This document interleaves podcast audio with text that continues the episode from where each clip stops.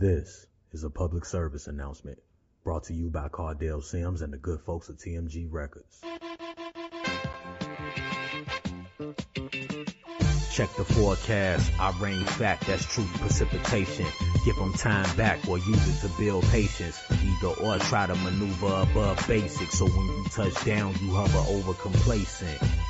Long story short, we made the time count. Incarceration couldn't keep our minds timed out. We just gave clout to the count times and grinded. Made our re-entry a journey out of confinement. What would be one word to describe this journey? Enriching. unapologetic. Elevating. Resilience.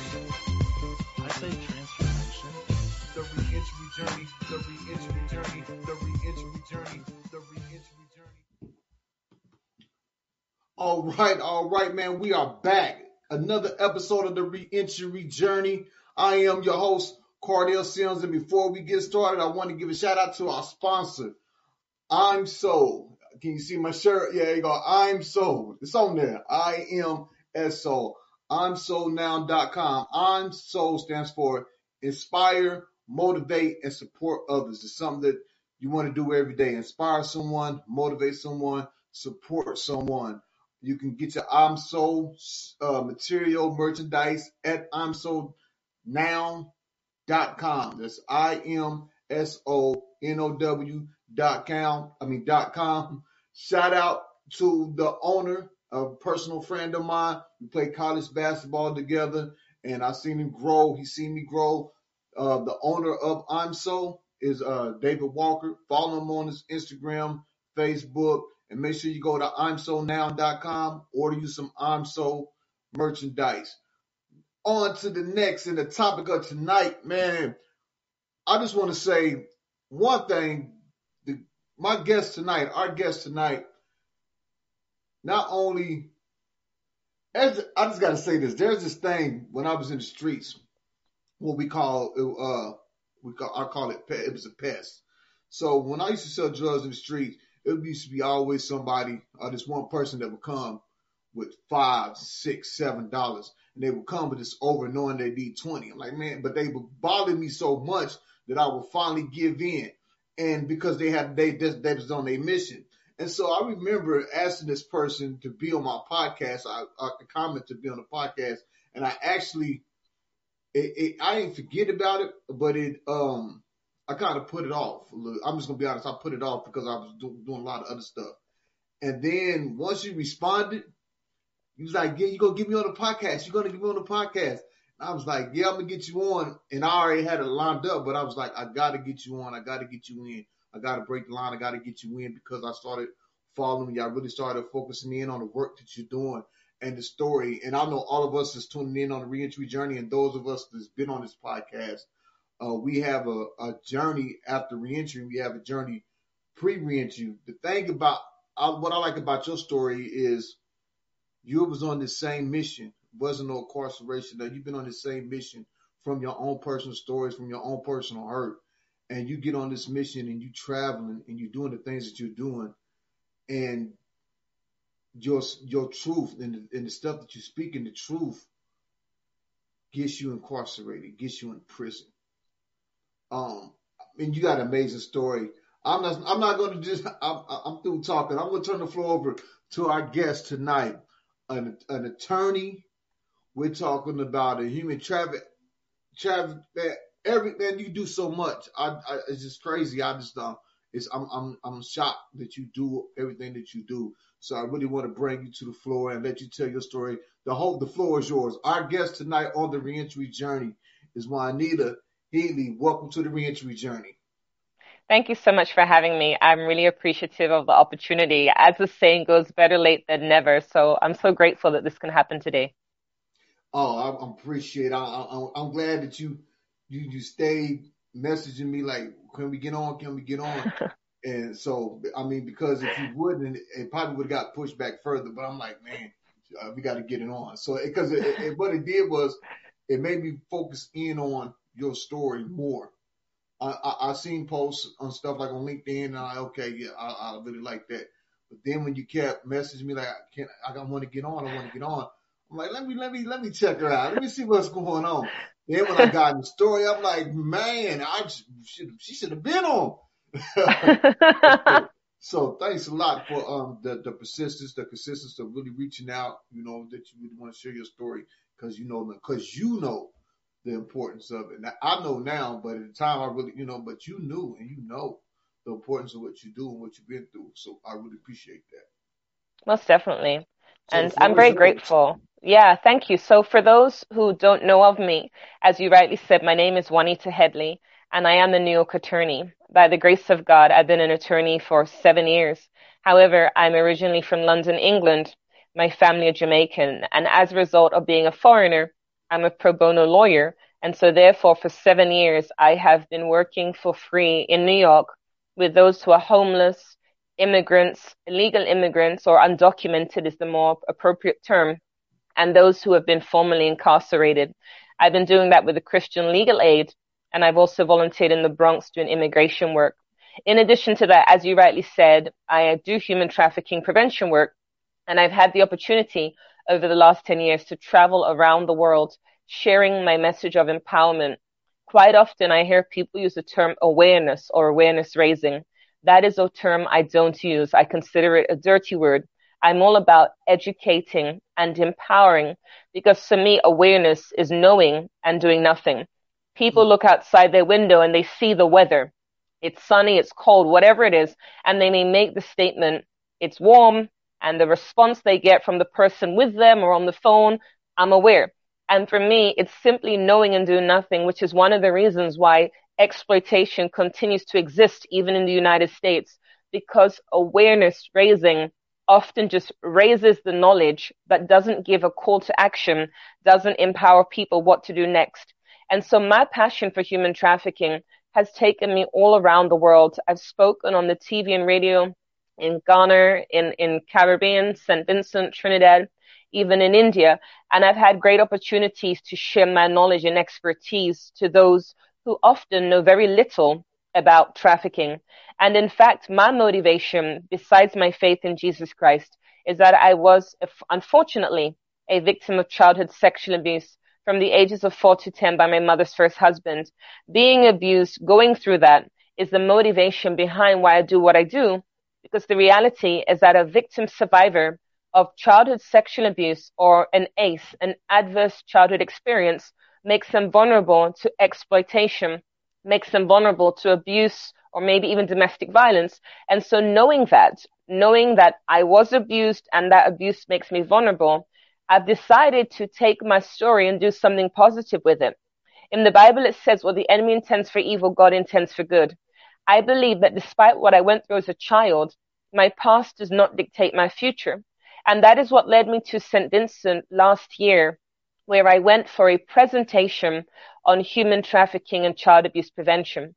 So for 10 years, I've traveled the world and all the work I do is pro bono. I was speaking with somebody recently. In fact, his name is Jeffrey Deskovic. I believe that's how it's pronounced, who was falsely imprisoned for a rape he didn't commit. And he asked me, why do you do everything for free? And he said, do you not want to make money? And I said, it's not like that. But for me, I don't want to charge people to be educated and empowered on such an important topic. So I travel the world pretty much like Luke chapter 10, for those who know the Bible, travel in the world like a disciple or, or as my grandma would say, like a gypsy and just serving communities and educating them. I'm not motivated by money. I mean, I'm a U.S. lawyer seven years getting paid nothing. I'm passionate about helping people. And so So, St. Vincent, so yes, uh, uh, I- I'm go ahead. Sorry, I'm sorry to interrupt you, but No, that's cool. is someone out there saying, "What do you mean you ain't get paid nothing? You're not taking you you you're just out there being a lawyer for free? Why? Can you explain the reason behind that?"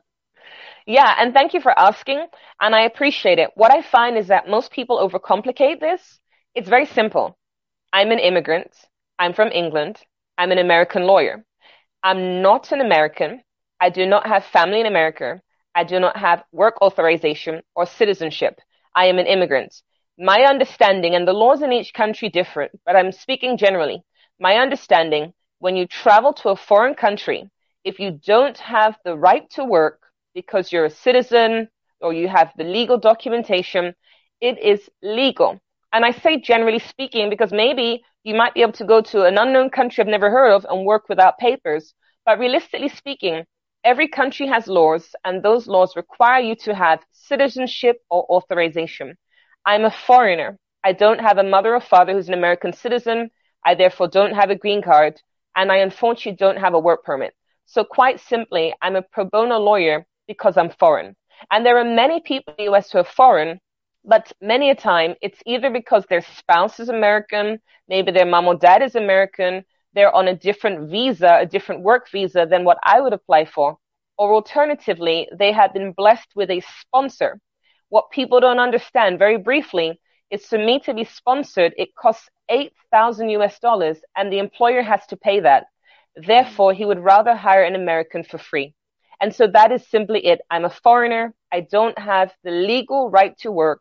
And so as a born again Christian who believes in abiding by the law of the Lord, L-O-R-D, and the law of the land, L-A-N-D, I work for free. I believe I need to be honest and integral. And so that is why I simply serve communities without receiving a paycheck. Number one, when I speak, I don't charge for speaking because of the nature of the topic and the fact that the people who need to hear it most probably couldn't afford to pay the fees most people charge for speaking. And then, as I said, when it comes to working for an income, it is illegal in the United States for me to do so without having work papers. And so just finally, that is one of the motivations behind why there is a lot of green card marriages, which is when people marry one another for the purpose of papers However, that is fraud. And so even though I've had people proposition me and say, I'll marry you for papers, I can honestly say hand on heart, I declined that. I said to that individual, I believe in marriage for love. I do not believe in divorce. I believe in one marriage. And so I can't marry you. So if anyone wants to marry me for papers, I'm not interested. All right. and, and so tell us just tell us more about this journey that that that you're that you're on and the work that you're doing. Most certainly. So as I was sharing, I went to St. Vincent last year to give free presentations on this topic. And whilst I was there, I fell in love with the country, not with the guy, with the country. They have nine islands, if I remember correctly, and the Pirates of the Caribbean was filmed there. It is a beautiful country. I would travel from island to island constantly. I went there on the 20th of August. I stayed there until July 29th. And I can tell you, at no point was I on lockdown. I was at the beach. I was enjoying the weather, the fresh fruit and vegetables. I had a ball. Now, unfortunately, because of the lockdown in the rest of the world, September 10th, my flight was cancelled. Now, that was an answered prayer because I wanted to live there. I was planning to get residency. I wanted to work and open my own bakery. I was super passionate. And in fact, one of the reasons I fell in love with the country is that in their main center or the, the main town, Kingstown, there is a prison in Kingstown that has a bakery. Now, I'm mm. a chef. I worked in United Nations when I was younger. I studied hospitality in Switzerland. And so I am very passionate about baking and food. And I've also, for the last 10 years, been very passionate about providing in the future when I have land and finances, providing employment for the formerly incarcerated in vegan bakeries around the world. So I've mm. had a dream for 10 years to open open hiring policy bakeries where I would hire ex-convicts. That is a dream that has been on my heart. So imagine having a dream about opening bakeries for the formerly incarcerated, going to a country and seeing bakeries in the prison that for me was like a sign from God. I fell in love. And in fact, I would go to the prison on an almost weekly basis. I'd walk in there like I owned the place. I would honestly just go in and out, walk around. I, yes, I was a female in a male prison, but there were always staff around. And I loved the environment. I loved the atmosphere. Yes, it was a prison, but I saw the potential for when these men came out of prison and the opportunities that could become available once I had this dream bakery. Now, as I said, my flight was cancelled and an honor and privilege for me was on around the 13th of September. The Prime Minister, Ralph Gonsalves, attended my church and I happened to be sharing a testimony at church, five minutes, talking about how my flight was cancelled and that was an answered prayer. Because if I had changed my flight, I would have had to pay money. But when my flight was canceled, the airline owed me money. So I mm. shared how God is so good. I'm going to stay here. And I said to the prime minister, I said, I am so honored you're here today. I love your country. I want to live here forever and work in your prisons. And that was recorded. So you can find that on the internet. That is mm-hmm. exactly what I said. And after I spoke, he came up to me and he gave me his personal cell phone number and said, let's stay in touch. And then by the grace of God, we stayed in touch. We communicated. We didn't yet have an opportunity to have a formal meeting, but he said and promised me, I will help you to get your papers to stay in the country. Now for me, that was amazing. Like imagine meeting Right. like Obama and he Right, says, the- I will get you papers to stay in America. That's the prime minister. He's like, yeah. Yeah. You gonna give me the papers? Let's go. I know, right? That's like amazing. Like, imagine if you happen to be a single person, strong Christian, doesn't want to marry for papers, and you meet the prime minister and he tells you on a phone call for 12 minutes and 56 seconds, I will help you get papers. That's like amazing. Like, wow, Right. that is just like God. That was just like amazing because I got a phone call. Yeah. And like, I I didn't even know who it was. That, what was that feeling like? Like what? Yes, because I got a call and I didn't recognize the voice. And he said, it's the prime minister. I was like, yeah, oh, this is Oh, the wow. prime minister, you know, like, I know it wasn't Obama, guys, but it was still exciting. Hey, it's the prime minister. You don't meet you don't meet prime minister. You don't have prime ministers calling you on just on no no, that doesn't happen, but in the Caribbean, it happened to me. And so I was excited, like, this is amazing. I was hoping and praying he'll be reelected for his 20th. He's been in power for like 20 years. So I was wow. hoping he'd be reelected. And so that way he can help with my papers. I was really ambitious. He was reelected, which was amazing. However, unfortunately, everything went downhill in May when I applied for an extension again and it got denied. And the reason for the denial was that nine months is too long for a holiday. Now, for someone like me who's traveled the world consistently for 10 years, that is the dumbest thing I could ever hear because like I Yeah. travel full time. When people tell me, where do you live? I'm like, right now, where I'm staying. Cause like I travel so much. I've been out of the UK for like 10 years. So I don't even know no one from the UK. Like I'm serious. I have like two UK phone numbers for friends and that is it because I just travel. It's like I have the travel bug and so I can't sit still. I like to travel the world. And so for someone like me, who has been to 38 countries and over the last 10 years has traveled to about 10 countries a year to be mm. told nine months is too long for a holiday, it's like you're talking to the wrong person. Like you just don't know me. And so when I was told that, I was very upset because my plan was to stay there forever. That was my dream to remain there, to work in the prisons, etc. And unfortunately, when they denied my extension, they said you need to leave. And I Oh. said to immigration, I'm going to apply for residency. And they said, that's okay. You can apply for residency, but you need to go home. Let your lawyer apply for residency and then you can return. Now, let's not forget we're in a lockdown. So can you imagine? It doesn't Right. matter what country, but imagine being overseas during the lockdown. Flights are canceled or excessively high.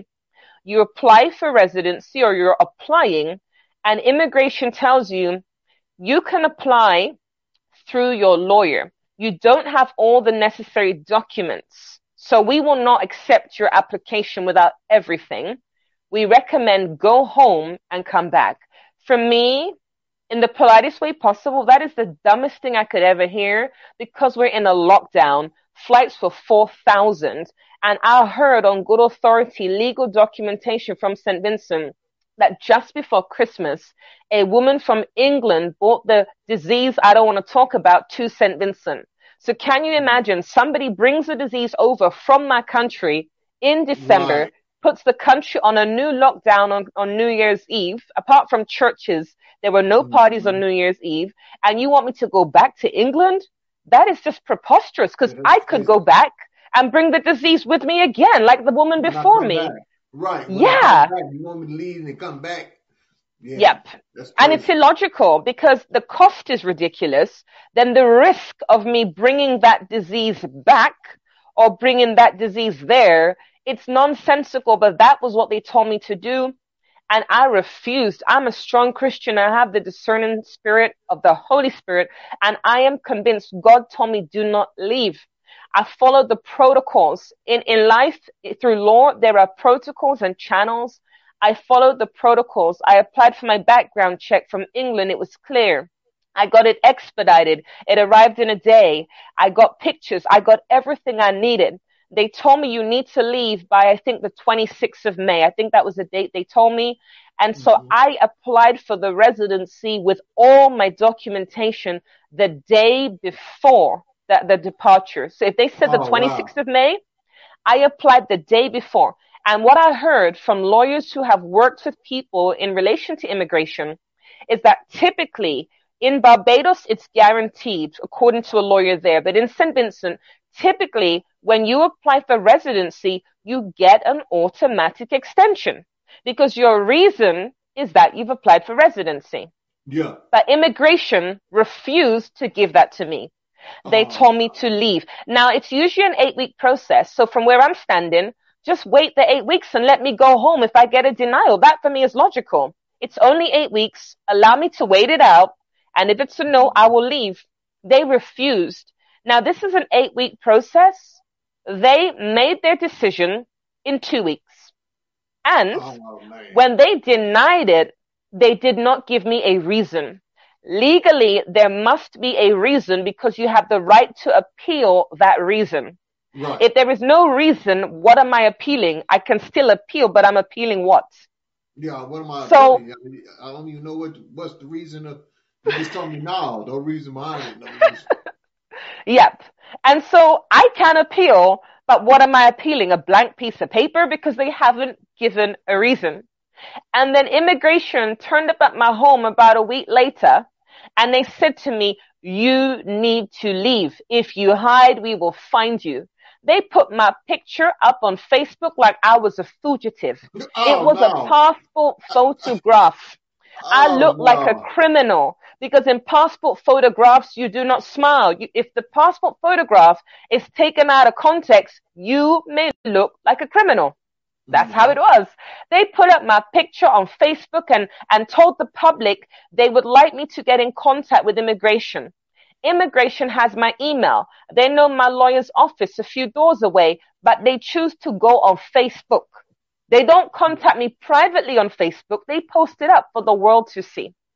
Why would you do that? It's unprofessional. I'm not a criminal on the run, but people thought I had committed some heinous crime. One girl in Trinidad said, what have you done? I said, nothing. I said, what do you think? And she alluded to the fact she thought I'd done something criminal. Because I said, had- you don't know Yeah. me. I work for free.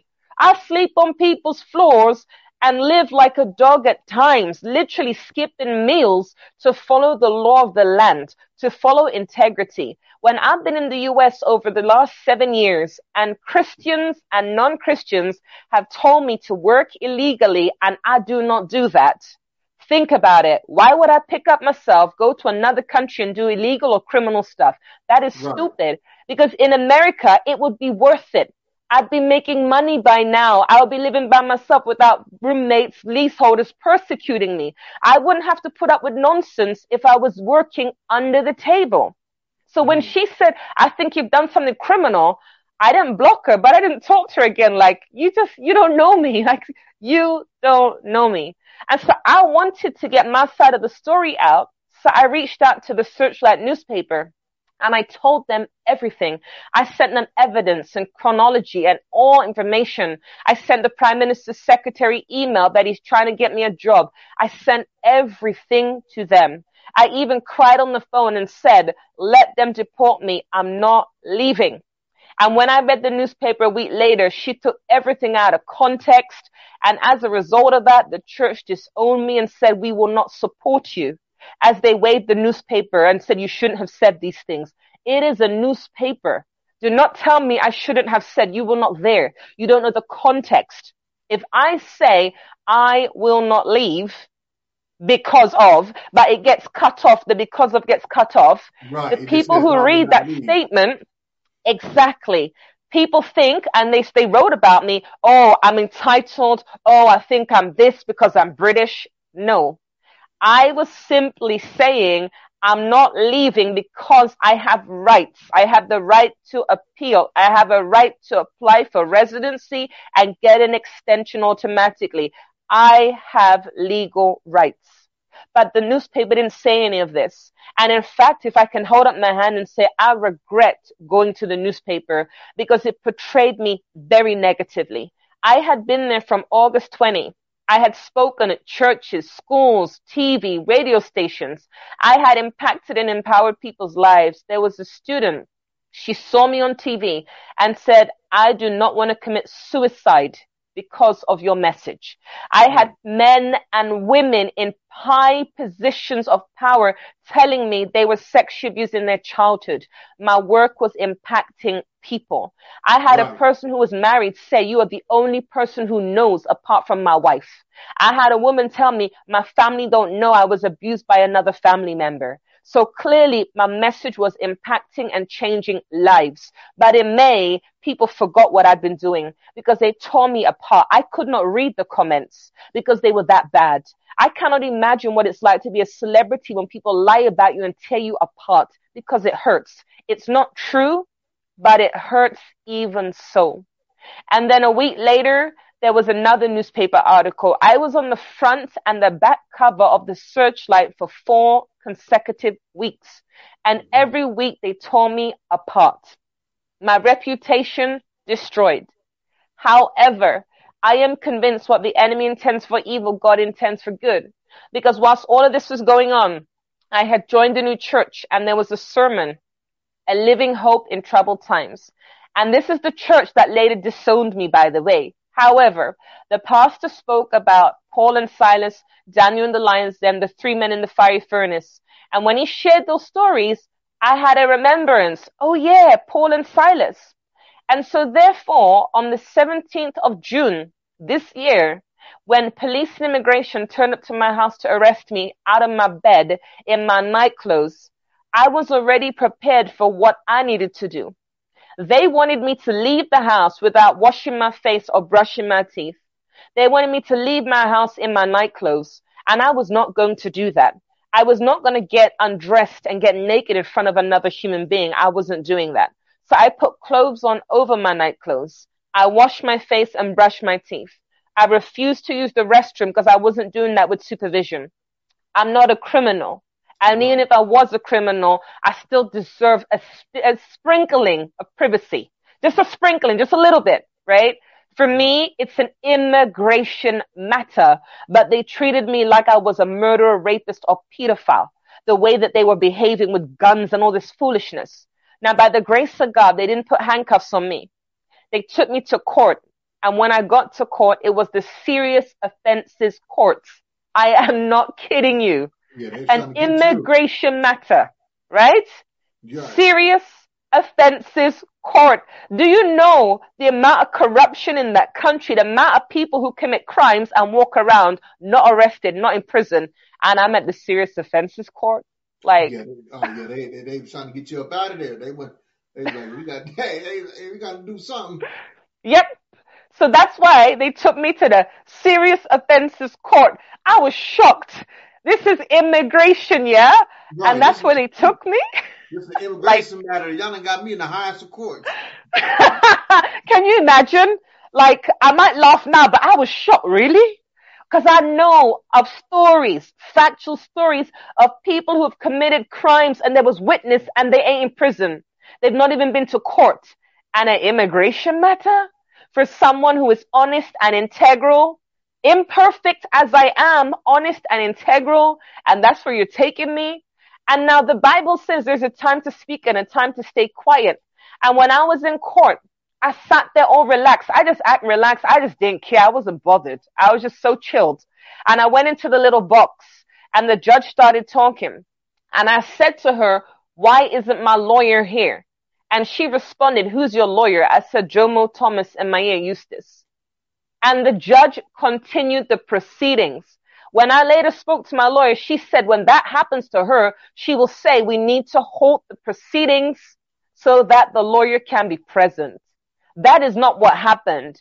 And I spoke up and said, I'm a British citizen. This isn't right. I said, I have legal rights. My lawyer should be here. I spoke up. And I say that because when I told my mother about this sometime later, she was like, be humble, stay quiet. I wholly disagree with that and I rebuke that Wow. statement because we gotta use wisdom as to when to fight our battles. When to fight our battles. Most definitely. Well, the, the old country song say, you gotta know when to hold 'em, you gotta know when to fold 'em, know when to walk away, know when to run. Amen. Because when you're arrested or when the police talk to you on the streets of New York or Texas or Florida, my opinion, shut your mouth. When you're in court, you speak through your lawyer. Because when you open your mouth, he has the power, not you. And so for me, when I'm in the vehicle, I have nothing to say. I'm not going to discuss with them or debate with them. I will speak at the right time. And what I did not know is that there was a courtroom reporters in there who were writing down everything that was going on. So mm. now when people look at the Searchlight newspaper on the 4th of May and look on the 17th of June, they will say, wait a minute, but she was in court and this, this, this happened. So that for me, I don't want to say it gives me a bit of credibility, but it kind of helps that reputation they destroyed. It kind of builds it up a little bit, just a smidgen. Because when they took me out of the court and everybody was staring at me, I said, I can write and sign autographs if you like. This is me, front cover of the Searchlight newspaper. And they just stared at me and I did not want people staring at me because I was livid. And I'm sitting, I'm not lying to you, underneath the signboard, serious offenses court. I'm like, it was just so ridiculous. I'm sitting under the signboard of the courtroom. And I was so angry because I have a lawyer and I have rights. I am a lawyer of seven years. I know my rights. And so we get in the vehicle and I see two camera people and I was told by my lawyer, don't speak to the media. So I turned away from them and then they walked up to the vehicle and they said, Miss Headley, would you like to tell your side of the story? That was like bait to a fish because of course I did. Yeah. I ignored my lawyer's advice and I spoke I, I too seen much. That vid- I seen that video too. I I spoke too much. I told everything. I told out all my business, how much money I had. Like I said too much. But I did that because it was my side of the story. It was my opportunity to speak verbatim without the searchlight government biased newspaper editing things out. I could speak verbatim. And I said to them, I have been accused of being a human trafficker. Like, I'm serious. Ridiculous as that sounds, that is what people were saying about me, the anti-trafficking advocate for close to a decade. The rumors were I am a trafficker. The rumors were I'm not a lawyer. I, w- I cried about that. Not because they call me a trafficker, but like really? People are going to say this nonsense? It wasn't because it hurt. It's because people believed it. It's because they believed it. They thought I was a fraud. I had written a book on trafficking and people said I'm a trafficker. I don't want to be rude or anything or, or be funny, but like I don't know many traffickers that skip meals, sleep on floors, sleep on benches and don't get paid. I mean, come on. Traffickers make money. It's a business. They live mm. the lavish lifestyle and there is me on floors and I've lived in some squalid places. Even now I live in a filthy house. I've lived in filth in the past. I'm living in filth in the present. I'm not no human trafficker, just for the record, yeah? I'm not a trafficker. Just gonna put it out there. right, yeah. Mm-mm. So- I'm no trafficker. And so when people said that, it hurt because it was believed. That's why it hurt. Mm. And so they took me to the police station. They put me in the prison cell. They kept me there. And that day I said, I need to call my lawyer. I told them I need to call my lawyer. And they said to me, you can call your lawyer later when the supervisor comes. So I'm there waiting for the supervisor. She doesn't come because she's in a meeting with someone. She eventually comes and they ignore me and they ignore me. Now, unfortunately, I have a spirit of anger, so I lost my temper. And so I started throwing things out the prison cell. I started to kick down that door. Now, I'm a vegan and I'm really small. but I have this supernatural strength that isn't necessarily a good thing when my anger comes out. I was trying to break down that door. In fact, I kicked the door so hard that I actually injured my foot and ended up with swollen foot and a pain in my chest that I couldn't walk for almost a month. That's how bad I kicked down the door. And they were shocked because I'm so tiny, right? They're not expecting this in this tiny little person. And then they opened the prison cell. So I'm thinking, oh great, I can call my lawyer. It worked. No, it didn't. they put me back in the cell. And then a few days later, they tried to illegally deport me. I had an appeal, and when you have an appeal, They were trying to no, go ahead. there. They were Yeah. They wanted to deport me. I had an appeal in, and the immigration officer told my lawyer, I'm following instructions. Mm. I'm not even lying to you. She said, like, seriously, you are an officer of immigration. You have a job. Your job is to follow the law of immigration. But she mm. was going above the law and following instructions. They took me to the airport. We were four minutes late. Now, for those who know the story of Lazarus, Jesus turned up four days late when Lazarus had died. So four is very symbolic. We were four minutes late.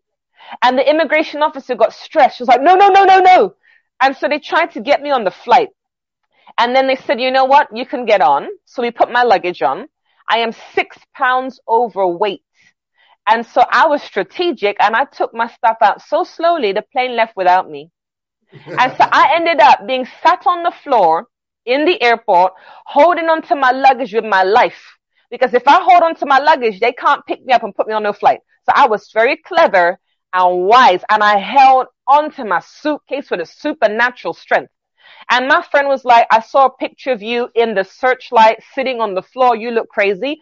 That is out of order. That for me is not his place to say. He was not there. He doesn't know the circumstances of how I got to be sat on the floor. That was to my protection. Because I have been told that in St. Vincent, there are people who have been physically assaulted by the police. People in St. Vincent are afraid of the police. Therefore, by me sitting on the floor close to my luggage, if they try to get me on the plane, I can hold on with my life. And they can't say that I hit them or whack them or whatever. I'm holding on. It was for my protection. And when I'm on the ground, I'm a lot harder to pick up. I'm tiny already. If I'm on the ground, I'm harder to pick up. So that for me, it was wisdom. It wasn't a sign of insanity. I could hold in my hand and say, I'm not crazy. I live with a crazy person, but I'm not crazy. I'm sane. Mm-hmm. And I held onto that bag. And then we mm-hmm. went back to the police station. And when we went back to the police station, the police were angry. Why are you back here? I'm serious. They're like, why are you back here? Why are you back here? You must be a criminal in your own country. You're on the run from America and England. You're a criminal. You're, it wasn't that. I had an appeal. Can you imagine that you have an appeal? Whether you're guilty or not, you have an appeal, right? You get illegally taken to the airport for an illegal deportation. And then when you return back to the police station, they're saying you're a criminal. No, I should not have been taken in the first place. Right. I shouldn't have left in the first place. And so when I got back there, they punished me. They called me names. They messed with my head. The psychological trauma. I can't imagine if I was accused of rape or murder because the police treated me like filth. They stole close to 2000 US dollars of my money. They messed with my head. It was not okay under any circumstances. And I know there are people who go through worse, innocent or not, go through worse for decades, solitary confinement, etc. The experience messed with my head. But when they punished me and they took my pens and my book and they confiscated everything, what did I do? I remembered what Paul and Silas did. So for five hours straight, I sang worship songs at full volume, high pitched. And the police were so angry with me because I got a plastic bottle and I rubbed it up and down the bars for musical instruments. Five hours of worship non-stop. Because they may take my book and my pen, they cannot take my worship. And I sang for hours. And the Right. only complaint that they had, Juanita sang for five hours. Not that she was rude, not that I was disrespectful. I was very polite, very humble. Excuse me, sir. Excuse me, ma'am. I weren't being fake. That's just the, the persona. That's just what the Lord wanted me to do. Cause I don't talk in that way. I say, excuse me, ma'am and sir, but I was very humble and submissive and everything. It was the worst experience of my life. I am telling you that. I was sleeping on an upside down table. It was as hard as a rock in this filthy, squalid prison without natural light, boarded up windows. And then on the hmm. eighth day when I was there, my lawyer came to the prison and she told me she got a phone call from the attorney general and he said, we want to release Miss Headley. The same guy who put me in the prison without my lawyer being present is the one who called her and said, release Miss Headley without bail. That is the God that I serve. Because exactly one week later, I was reading in Acts chapter 16, verses 35 to 37, and it says, the keeper of the prison said, let Paul and Silas go. And Mastori, the attorney general said, let Juanita go. So I left there on July 29th. I won my court case. I was not deported and I have a story of victory. It is not about the theft. It's not about the psychological trauma. It is not even about my memory problems. I don't remember stuff because they messed with my head so much that to protect myself, my memory has shut down. I don't remember things at all. But my God is a healer and I now have a passion even more than I had before. 10 years I've wanted to build bakeries to hire ex-convicts. I've had that dream for 10 years. Now I came to New York on July 29th for one simple reason. I want to work as a lawyer with men and women in prison. Bakery is all well and good, but I don't have the money for that. But I can tell you, seven years as a lawyer, volunteering at legal clinics and not really doing much. I want to work as a lawyer, not once a month or once a week. I want to help people like myself. And so for me, as it says in the Bible, what the enemy intended for evil, God intended for good. Yes, they stole so much from me, but they have given me this new ministry and this new passion to change the lives of people right here in the United States going through exactly the same situation and often even worse. Mm, mm. That's amazing. It's, it's it's an amazing, it's a wild story of it's just it's just crazy. Um, like you Mm. said, you got me in the highest of courts about about the immigration matter. Like I've like I've done uh, like I'm a serial killer. I know, like I'm a human trafficker. Yeah.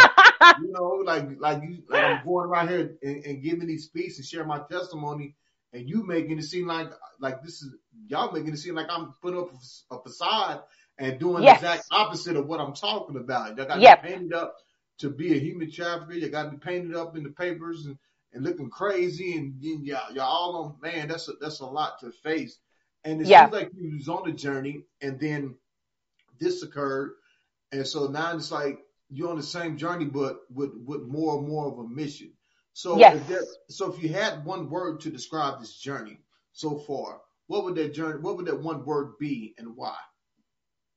For me, I'm trying to think. Now, lawyers always have an answer, and as you can see, I talk a lot. What would be the one word to describe the journey? I would say, I would say breakthrough. I would say breakthrough.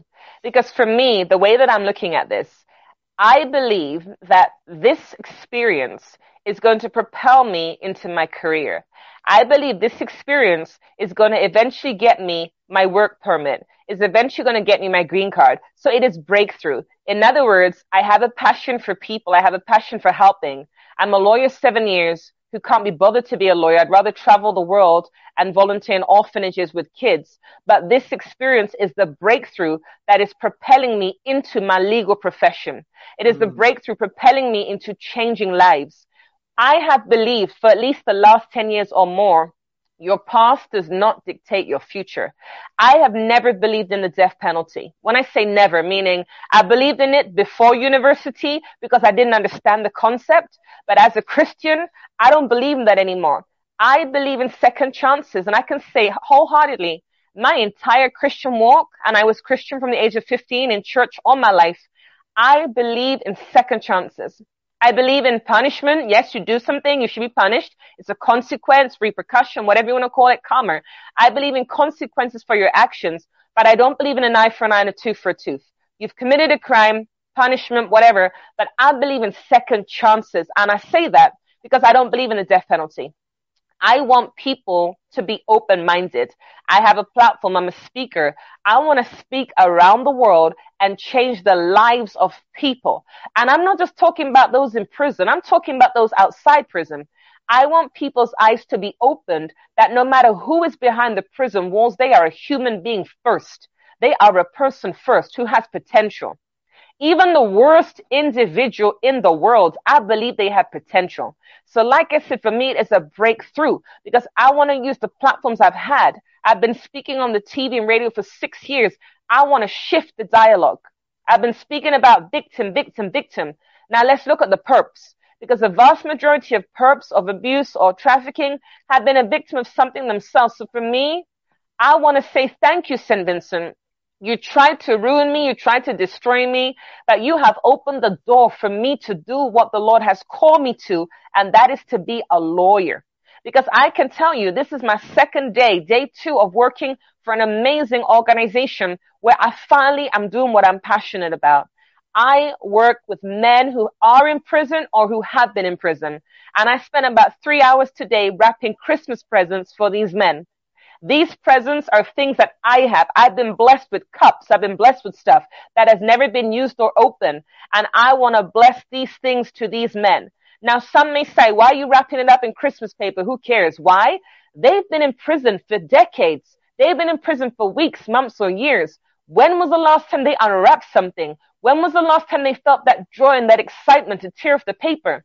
For me, I value the little things. And so even if it's just a stocking or even if it's just a cup, I want them to experience the joy that they did not get to experience behind prison walls. And so honestly, I want to thank the immigration officers. I want to thank Prime Minister Ralph Gonsalves, who wrote a two page letter about me to a mutual friend of my father that was very negative. It painted me in such a negative light. It's so negative. My family and friends haven't read that letter. That hurt me. I couldn't even sleep that night. I was so hurt. But I want to say, I forgive you, Prime Minister, for what you wrote. That's what you believed. That's what you thought about me. That isn't the truth.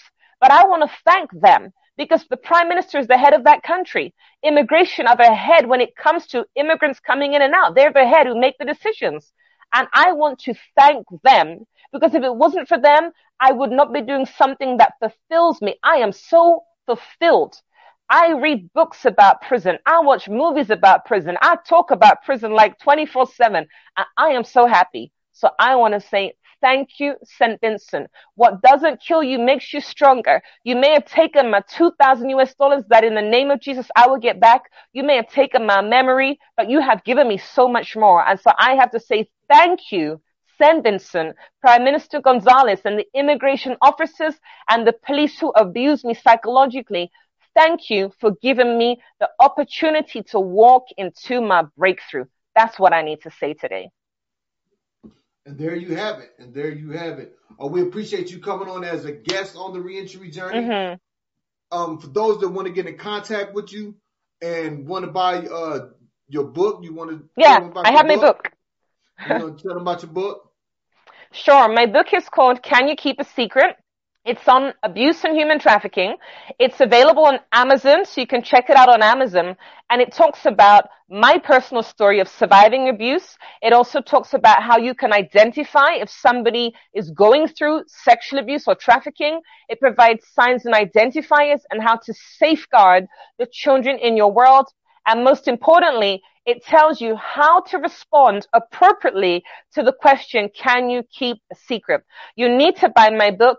80% of the money, eight zero, 80% of the money goes to charity. So if you paid attention to what I've been saying throughout, I am an unpaid lawyer who works for free, who is giving 80% of the money to charity because I like to help people. That's just my heart and my passion helping. When you buy the book, the money goes for a good cause and even 10% of the money is going to those in prison for commissary. For those who don't know what commissary is, it means that they will have the opportunity to buy toilet paper, to buy toiletries. Yes, they may have committed rape, murder, sexual offense, but they're still human beings who are entitled to dignity, entitled to toilet paper. So 10% of the proceeds goes for that. 50% of the money is for safe houses for victims of human trafficking. Another 10% is going to tithing. I believe in tithing. 10% of everything I get, it goes to church. Another 10% for the Indonesian men who climb up the Java volcano to collect sulfur for lightning cream, who die from breathing this in, earn $8 a day. I want to buy them appropriate masks so they can do their job safely. By the end of this, I'm sure I'll be giving away 100% of the profits. I like to help people. Buy my book to be educated, empowered, and to make a difference in the lives of others. And you need to visit me on Facebook. My name is Changing Cases. My website, changingcases.org. That's changing, C-A-S-E-S dot org. Changingcase.org.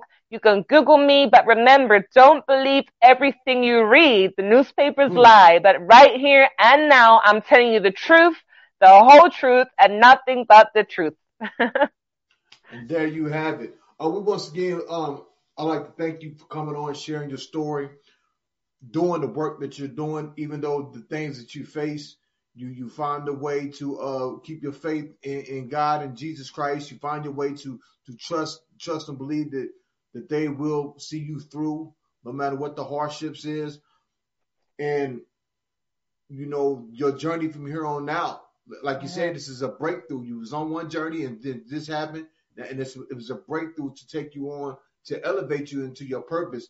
And the crazy part is, we do have a couple lawyers, uh, attorneys in this group that I had on as guests as well. So maybe uh, you'll be able to connect and y'all can be able to, you know, do some things together as well. So thanks a lot for coming on the reentry journey. Uh, this has been another great episode of the reentry journey. I hope everyone had an amazing holiday. Got to spend time with their family. Now, you know, it's back to work this week. so, um, once again, thank you for coming on to the reentry journey. We really appreciate you, your work, and your story. Oh, also, and those for those that's tuned in, um, I do have a, a holiday sale, and you can get my book, Inmate to Inspiration. I, I, I got 50% off. 50% off. Go to my website, cardellsims.com. All my paperback books, 50% off, or you can get a bundle of six books for $50 as well. Uh, once again, this is the reentry journey. I am your host, and we want to thank our, our guest again for coming on, sharing her story, and hope that she comes and joins the group and stays in contact with everybody. And we bring her on a few years later to see the other side of the journey and the other side of the breakthrough. Thank you, Juanita. We really Thank appreciate you. your work and your stories. And this is another episode of the Reentry Journey. I am your host, Cardell Sims, and we are calling it a night. See y'all later.